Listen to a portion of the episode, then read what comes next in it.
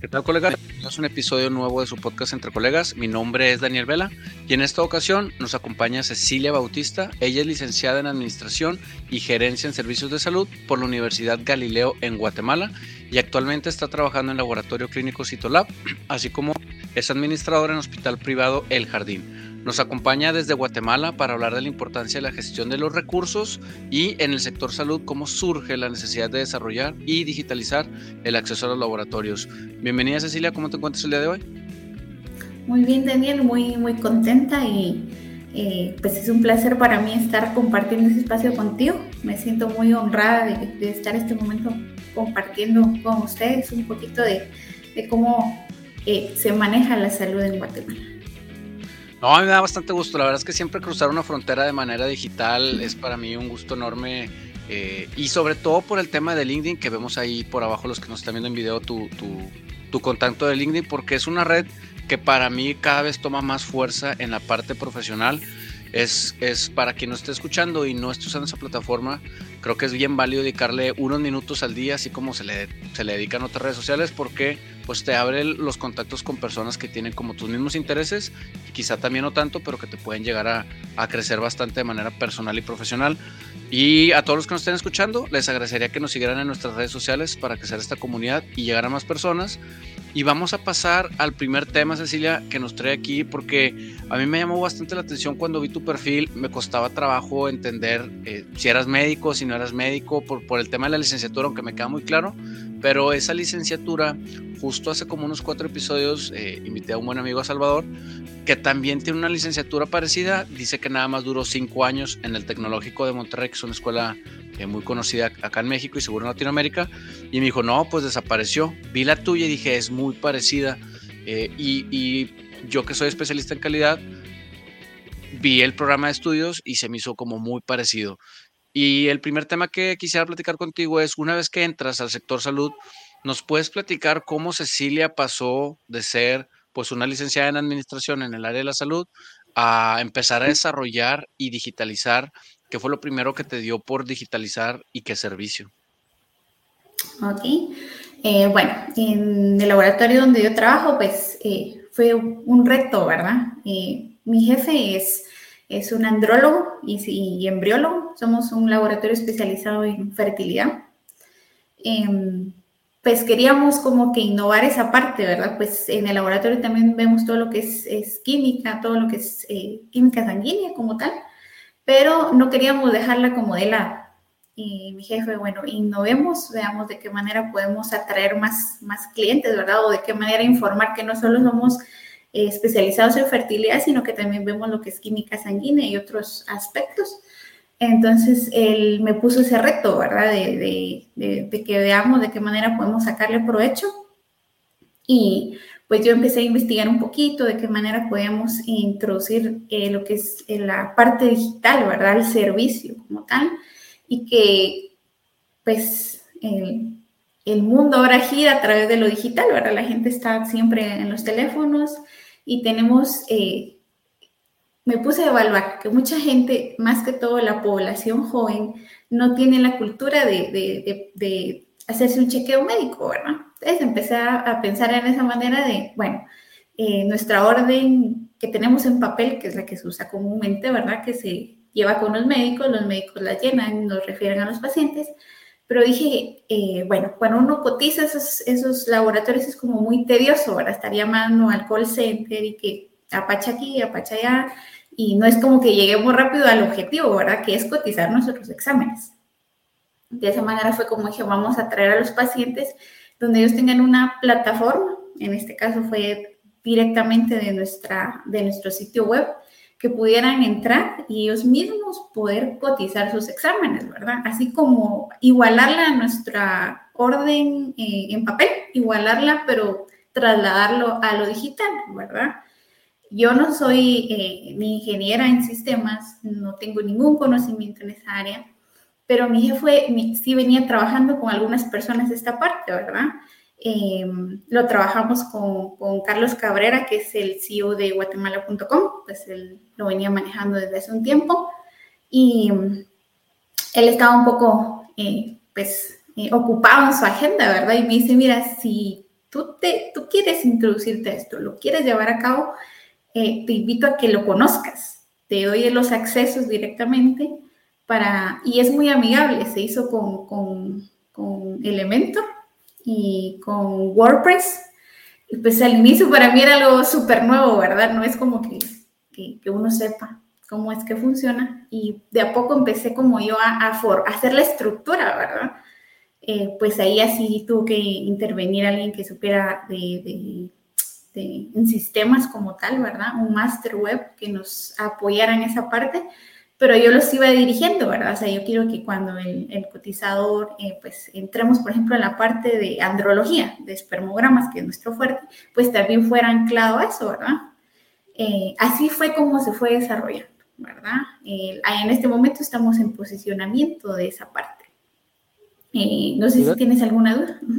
Sí, fíjate que cuando me compartiste lo que estaban haciendo, eh, yo busqué en algunos laboratorios pues, de acá de Monterrey, México, y normalmente probablemente es, es, como algo muy antiguo, el tema de que ellos solamente ponen qué estudios se realizan, pero los precios no, y porque se espera mucho, o sea, si viene este icono para que te dirijan a WhatsApp, pero luego le picas y es muy lento, solo tiene cierto horario de atención, no siempre te resuelve una duda, o te dicen, marca la sucursal, y, y ahorita que seas el grupo poblacional de la juventud, pues también mucha gente ya no quiere hablar por teléfono. O sea, seguro hay gente de, no sé, voy a decir un número, 45 para arriba, que a ellos sí les gusta hablar por teléfono. Y a lo mejor gente de menor edad dice, no, a mí resuélvemelo con un clic, resuélvelo con un WhatsApp pero de manera rápida, porque ese es otro. O sea, sí puede ser por WhatsApp, pero si es muy lento, se diluye y, ya no sigue. Entonces, la duda que me queda es si surgió el temor de, oye, voy a poner a la vista mis precios, a lo mejor la competencia los va a ver, me va a causar conflictos, se me va a ir gente o me van a copiar el modelo. ¿Cómo dar ese paso que creo que a veces puede ser como el que te detiene a decir, no, pues mejor no? Correcto, sí. Ahí, esa es una muy buena pregunta. Eh, bueno, nosotros, eh, pues, teníamos ese temor, porque no te vamos a decir que no. Sí, se tenía ese temor, incluso mi jefe fue como, no, o sea, la competencia incluso lo va a utilizar para ver cómo están nuestros precios y ellos, pues, mejorarlos o ver que tener otra estrategia, ¿verdad?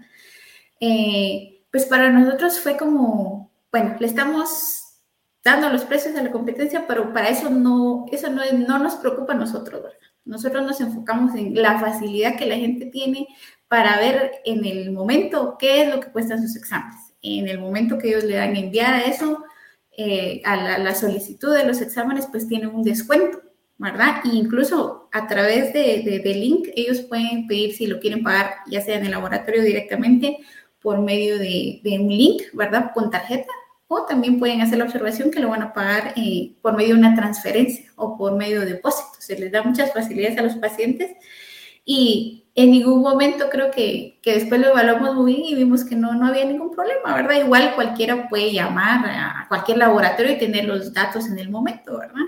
Entonces era como sí los teníamos visibles, pero no era un temor porque nosotros nuestro objetivo era otro, ¿verdad? No, no nos enfocamos tanto en lo que la competencia podía pensar, ¿verdad? Ni robarnos la, idea porque creo que en algún momento esto pues va a llegar lejos, ¿verdad? Ya la, la salud va digital, ¿verdad? Y incluso pensábamos en, ponerlo en una aplicación, ¿verdad? También prestar el servicio a domicilio de los laboratorios, los cotizan, los piden eh, a través de la aplicación, pone su dirección, se llega a su casa, se acuerda una hora. O sea, es una, una forma de, de, una experiencia para nosotros también de ver de qué manera se puede eh, darle ese giro al servicio en laboratorios, ¿verdad? En la ciudad directamente, porque esto es en la ciudad de Guatemala, en laboratorio. Sí, correcto. La verdad es que, que algunos emprendedores dicen, pues yo comparto mi modelo de negocio porque al final de cuentas, si alguien lo copia, pues me va a forzar a que yo lo haga mejor. Y el, eh, está esta frase de que el que pega primero pega dos veces y pues normalmente pues tú ya estás posicionada, alguien lo copia, pero luego tú lo mejoras y lo van copiando. Y eso pues hace que todos subamos de nivel. Entonces en general nunca termina mal, pero pues digo, hay sus excepciones también. ¿Cómo les fue en resultados cuando empezaron con el tema de digitalizar el acceso a sus servicios? ¿Vieron algún cambio muy notorio? ¿Tomó un poco de tiempo? ¿Se les salió de las manos? Eh, ¿cómo, ¿Cómo vivieron esta transformación? Fíjate que yo la, la veo muy favorecedora. Yo desde que ingresé al laboratorio, eh, yo ingresé como apoyo administrativo, ¿verdad? Eh, cuando yo ingresé vi que había muchos procesos, muchas cositas que se manejan. Por ejemplo, en el laboratorio tenemos un banco de esperma y de óvulos. Y los catálogos en ese momento eran en papel. O sea, llegaban los clientes a, querer ver un donador y los catálogos eran impresos.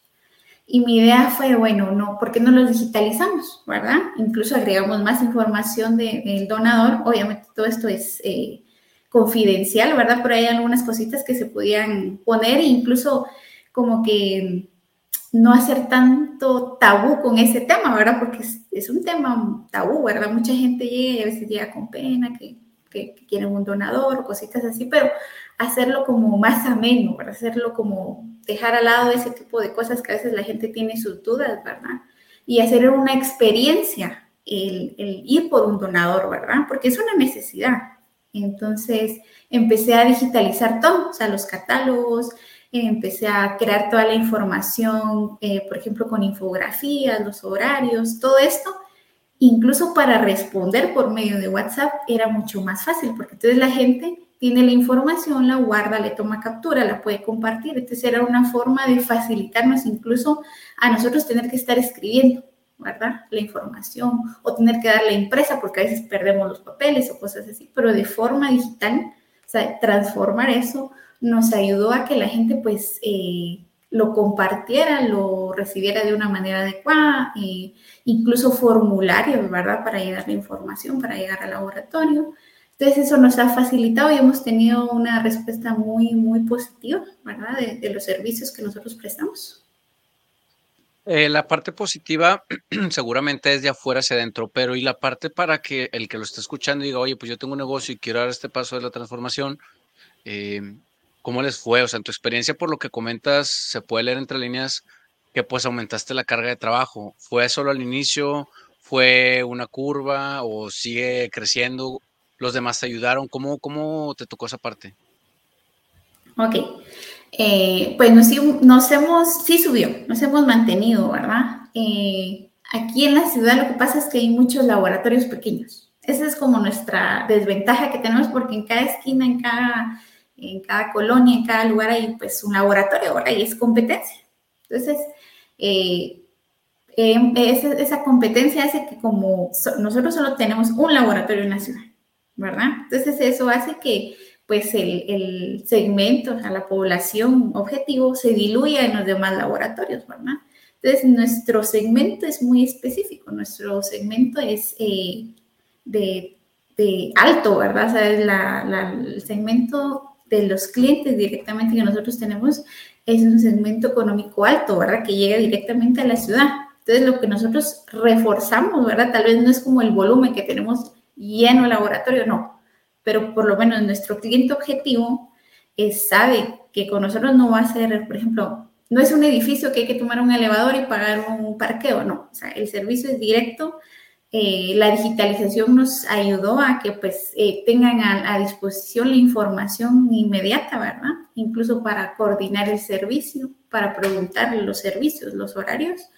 Entonces, eso nos facilitó fidelizar aún más los clientes que tenemos y las generaciones que vienen detrás de ellos, ¿verdad? Los hijos de ellos, eh, los nietos y ir fidelizar pues, esa clientela que nosotros ya tenemos como tal, ¿verdad? Porque hay otros laboratorios en Guatemala que son unos monstruos de, en, el área, en esta parte, digamos, de química sanguínea, que son laboratorios en cadena.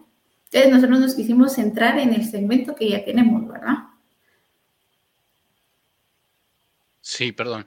Y como, como manera de resumen, eh, ¿cómo podríamos eh, resumir el tema de digitalizar para quien tenga la duda de si vale la pena o no, en tu experiencia, vale la pena o no digitalizar un proceso en el sector salud? Claro que sí vale la pena, totalmente. Creo que el que esté opuesto a digitalizar su servicio se está quedando atrás. Lo de hoy creo que es eh, acoplarnos a lo que viene, porque si no, definitivamente va a empezar a morir esa parte, ese sector salud que no se quiere adecuar a, lo que viene, pues se va a ir quedando, ¿verdad? Porque eh, el sector salud está creciendo y definitivamente en, directamente eh, hablamos en, digitalización, es lo que viene, lo que se va a desarrollar. Y yo por experiencia te digo, lo estoy viendo, lo estoy comprobando. Aquí en Guatemala hay mucha gente que, por ejemplo, para la pandemia, te doy un ejemplo rápido, está Gabriela Asturias, que creó una aplicación que se llama Alma, que te decía dónde podías ir a vacunarte para el COVID, dónde estaba tu centro que te tocaba según tu, tu código único de identificación para poder ir a vacunarte. Mucha gente en Guatemala lo utilizó y fue una, eh, pues, algo novedoso, ¿verdad? Que se utilizó durante la pandemia y que aún sigue sirviendo para otro tipo de enfermedades, ¿verdad? Que ya sube información ahí, pero en su momento fue muy efectivo, ¿verdad? Porque la gente no quería salir de tu casa, cómo averiguarse en qué centro te tocaba vacunarte y desde una aplicación te decía dónde te tocaba vacunarte, cuándo tocaba vacunarte. Entonces eso como que le acortaba a uno ese proceso de averiguar o ir a un centro de salud y decir, mire dónde me toca. Son cosas que, son positivas, ¿verdad? Que mejoran el servicio, que, que uno como usuario también eh, le facilitan ese tipo de, de iniciativas en el sector salud. Perfecto.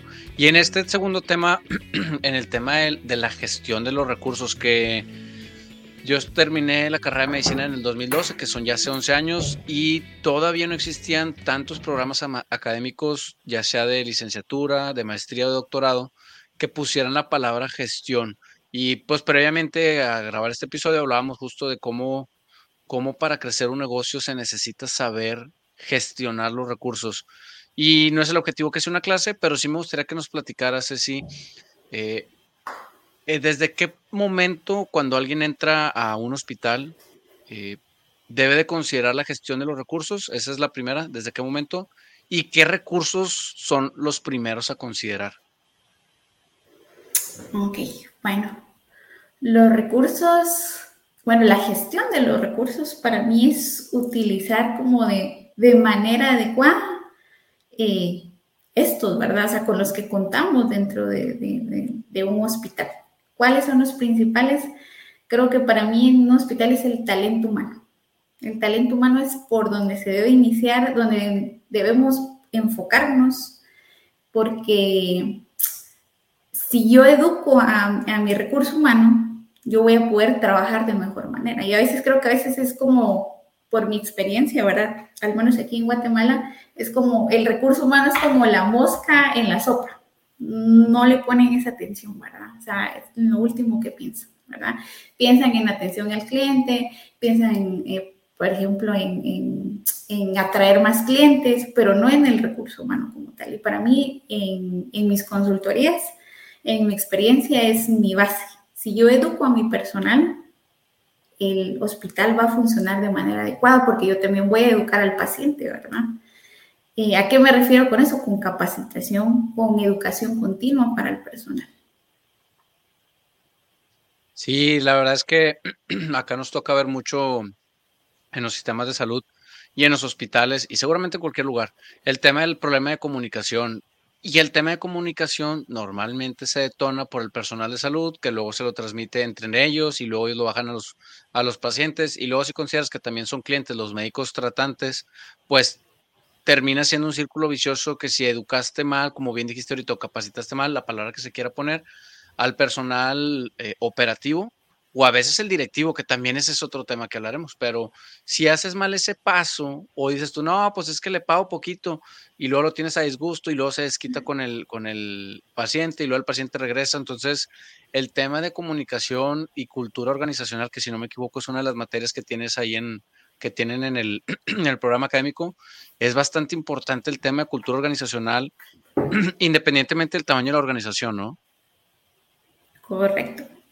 Sí, sí, definitivamente te digo, eso es como mi base, ¿verdad? Para que, un sistema de salud funcione es con el talento humano, ¿verdad? Y tú decías de los directivos también tiene mucho que ver eh, cómo es el personal, ¿verdad? Desde, la cabeza es cómo va a funcionar el resto y es, bien importante eh, enfocarnos en eso, enseñarles a trabajar en equipo, porque eh, es vital, ¿verdad? O sea, todos son como un engranaje y debe funcionar de acuerdo a cómo deben ir las, las, piezas, ¿verdad? Porque si alguna falla, algún área no está en comunicación, entorpece todo el proceso. Podemos estar haciendo mil cosas, implementando la última maravilla, pero si no tenemos al personal capacitado. educado para lo que se está haciendo, incluso si el mismo, a veces me ha pasado que el personal ni siquiera sabe cómo ejecutar su, trabajo, ¿verdad? Porque me ha tocado en algunas consultorías, eh, yo me baso principalmente en esto.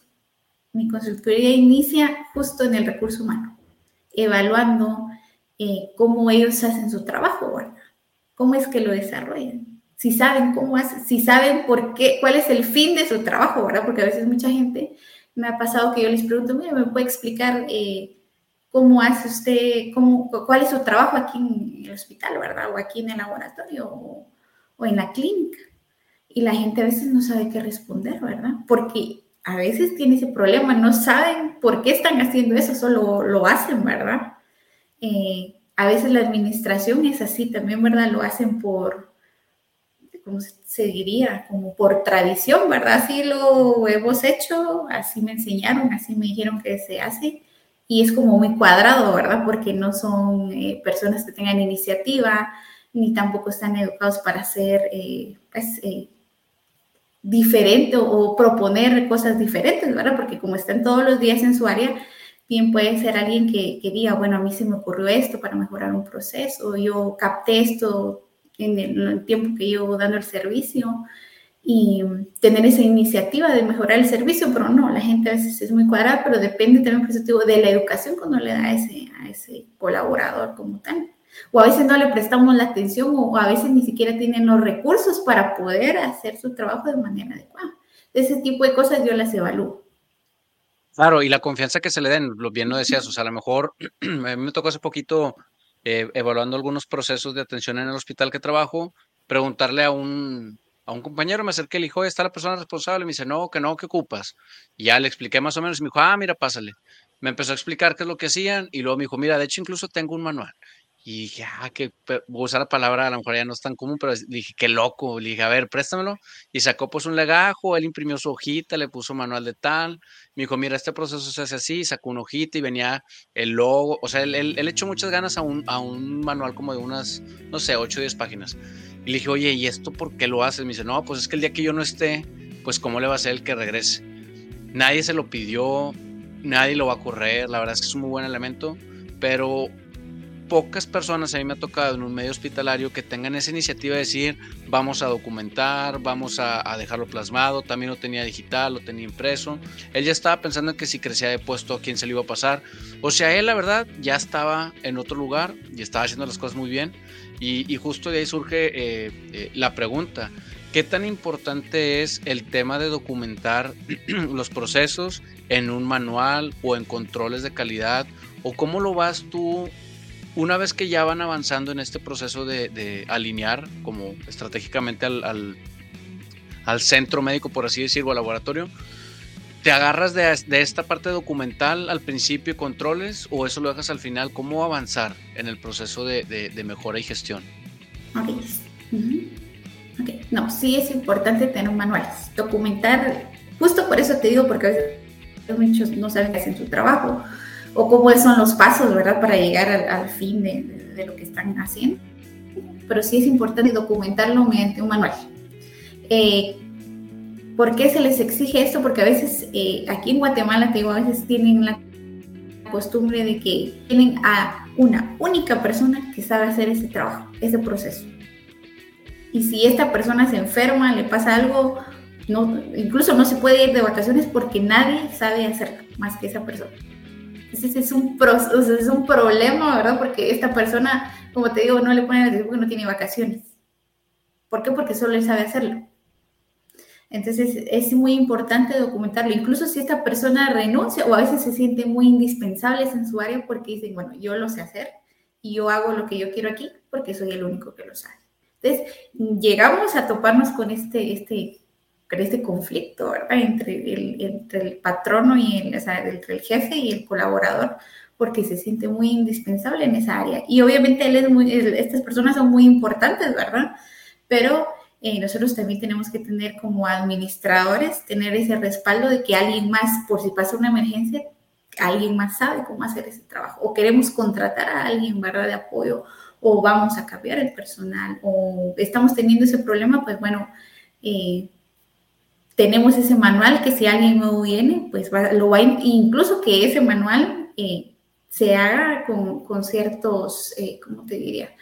Que cuente con ciertos requerimientos, porque a veces lo hacen y ni el que lo escribió lo entiende, ¿verdad? O sea, debe, debe entenderse que cualquier persona que tome ese manual pueda entenderlo, porque a veces hacen los manuales y parece que estuvieran en chino porque ni siquiera los que lo hacen, te digo, lo entienden. Me he topado con manuales así en algunas áreas y, los hacen sin, pues, sin lógica.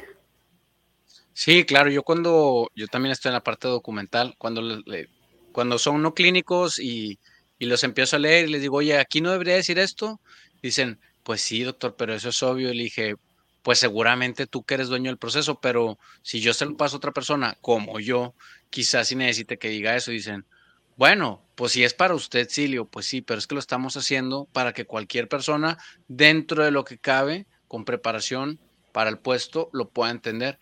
Y sí, las primeras veces, no sé cómo si te ha tocado a ti, pero las primeras veces hay mucha resistencia de inicio a que alguien venga como a auditar su proceso o a documentar su proceso y, ya después que vende que, oye, pues es que nomás lo estamos haciendo uniforme y, muy fácil de, leer, pues ya como que entienden, empatizan y, y avanza más pronto. No sé cómo ha sido tu experiencia en el acompañamiento de las áreas en documentar y hacer manuales de los procesos. Correcto, hay mucha resistencia. Definitivamente cuando uno entra a un lugar a, mejorar los procesos, sí hay mucha resistencia del personal, ¿verdad? Incluso eh, me he encontrado con que hacen como grupos, ¿verdad? Como para, no, no lo hagamos, ¿verdad?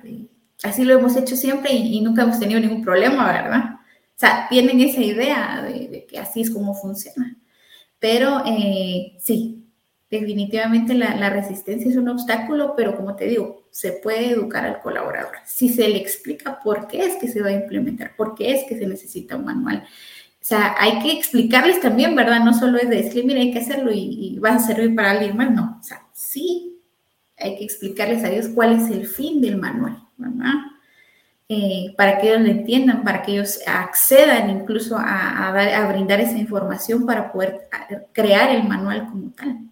Entonces, eh, incluso después evaluar eh, el, manual, ¿verdad? Si se está, cumple con todas esas características, como tú dices, para que otra persona, obviamente con la educación,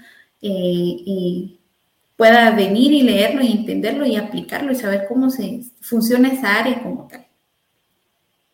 Y en estas consultorías que haces, normalmente muchos empiezan con, con un FODA, ¿no? Que es este de fortalezas, debilidades, oportunidades y demás. ¿Cómo le haces cuando encuentras oportunidades, debilidades, amenazas eh, para comunicarlas con todos los niveles? Porque de pronto alguien se puede asustar, a lo mejor un directivo lo entiende y tiene la madurez, pero algunos niveles que algunas veces se involucran podrían decir, oye, no, sí es cierto, o, qué peligro, o no sé. ¿Cómo sueles manejar ese tipo de situaciones cuando haces estos análisis y les dices, oye, pues, o, o, a veces a nivel personal, también hay personas que lo suelen trabajar como como en esta evaluación anual que en muchas empresas se hacen de desempeño, decirle, oye, pues tienes estas amenazas o tienes estas fortalezas, pero tienes estas debilidades. ¿Cómo te ha tocado e-, ese modelo cuando estás mejorando un, centro? Ok. Bueno, lo ideal sí sería con un FODA, pero por el punto que tú acabas de tocar, a veces, eh, pues para no hacerlo tan sofisticado, a veces hay, hay áreas que no lo entienden como tal.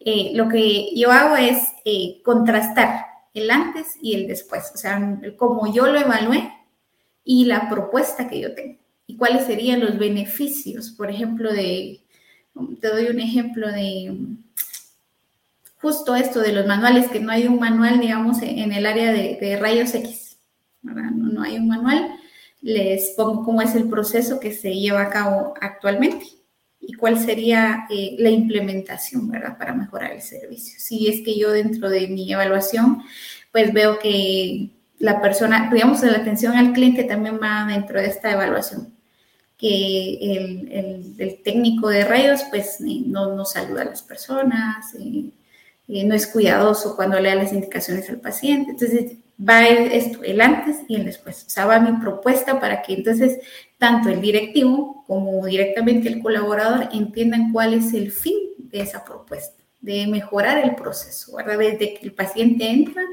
y, y, mejorarlo. O sea, de esa manera lo, lo manejo yo ah, personalmente, ¿verdad? para que directamente quien va donde, en el área donde se va a mejorar ese proceso lo entienda de la manera más simple, ¿verdad?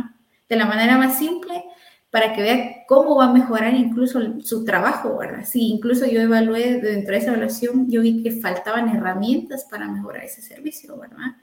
Si, digamos, al técnico le faltaba hacerle un mantenimiento al equipo, ¿verdad? Porque él me lo dijo durante esa evaluación que yo hice, porque eso es lo que hago, mire, cómo está funcionando el equipo, porque a veces los directivos están tan ocupados que ellos no están, ellos no piensan en ese tipo de cosas, ¿verdad? No, no, no, le ponen como que mucha atención a eso porque solo saben que está funcionando, que están mandando a los pacientes y ahí sale el trabajo, pero no le ponen esa atención. Entonces, dentro de mi evaluación de la consultoría hago eso, como que hago una evaluación personal del área y luego tengo, contrasto el antes y el después, cuáles son las mejoras y cómo se va a medir eh, la calidad de, de esas mejoras dentro del proceso, ¿verdad? Y digamos, en el caso de la calidad, pues se podría hacer una encuesta con los pacientes que salen de rayos X para ver cómo les atendieron, qué les pareció el servicio, si les gustó el ambiente donde están. Y ese tipo así es como yo lo manejo. Perfecto, muy bien. En cuestión de tema de, digo, es, es prácticamente una maestría o un doctorado, si lo quisiéramos resumir, pero el objetivo es para quien esté escuchando a lo mejor por primera vez este tema, eh, en el tema de la gestión de los recursos, ¿algo que eso nos esté escapando de este tema? ¿De la gestión de los recursos? Sí, o sea, en tu experiencia, lo que has visto que valga la pena que digas tú, bueno, esto sí lo he visto y no lo he platicado, que valdría la pena mencionar de la importancia de darle prioridad y saber gestionar los recursos prácticamente en mi, en mi, opinión, en todos los niveles, porque estoy en todos los niveles, en, en, la organización donde yo me formé, en Cristo Mugarza, uno de sus valores es uso prudente de los recursos, y ese te lo piden pues como valor institucional, y, y lo ves pues en todos lados como no dejar cargadores conectados, no dejar la computadora prendida, no dejar los focos prendidos. Hay muchas cosas de cómo gestionar recursos a nivel micro y a nivel macro. Eh, ¿Cuál sería como lo más valioso para cerrar el tema de la importancia de la gestión de los recursos? Creo que otra importante es eh, la parte financiera. El área financiera también, muchos directivos me he topado, no hay muchos, pero la mayoría, que los directivos no tienen un sueldo, ¿verdad? O sea, lo que ingresa, digamos, como, eh, los ingresos totales eh, después de pagar proveedores y todo, digamos, el, esta parte la toman ellos.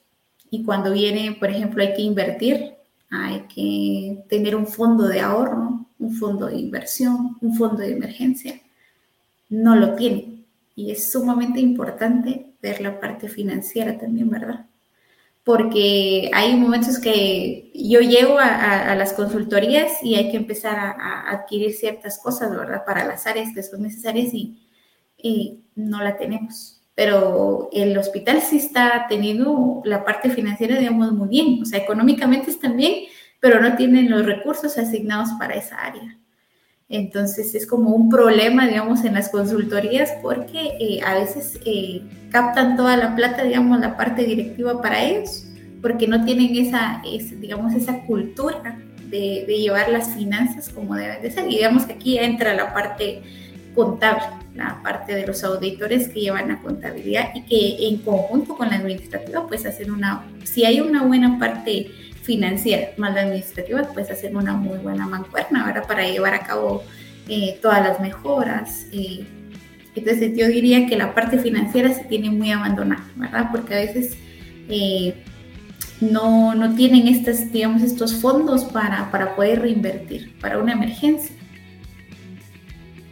O incluso para, para pensar cuando ya funciona el modelo actual muy bien y decir, pues vamos a replicarlo en alguna otra región cercana que, que, pueda valer la pena, pues también estar preparados por el tema de, acá en México le llaman utilidades, que cuando se quiere crecer el negocio, en algún momento yo trabajé en Costco y Costco te decía, pues vamos a dar muy poquito margen porque nosotros constantemente estamos haciendo bodegas nuevas eh, y pues necesitamos mandarlo para allá, entonces te dan algún tipo de prestación, no te dan ese tipo de prestación pero, pero se enfoca bastante. Y el tema de la economía, en el tema de la salud, sí suele ser un tema un poco abandonado. En este programa académico de, la licenciatura que tú estudiaste, pues veo que tienen microeconomía, macroeconomía, este, mercadotecnia, planeación, administración, o sea, es una, es una licenciatura que te da como, como el abordaje muy completo de, pues prácticamente para que puedas dirigir una institución de salud, ¿es correcto?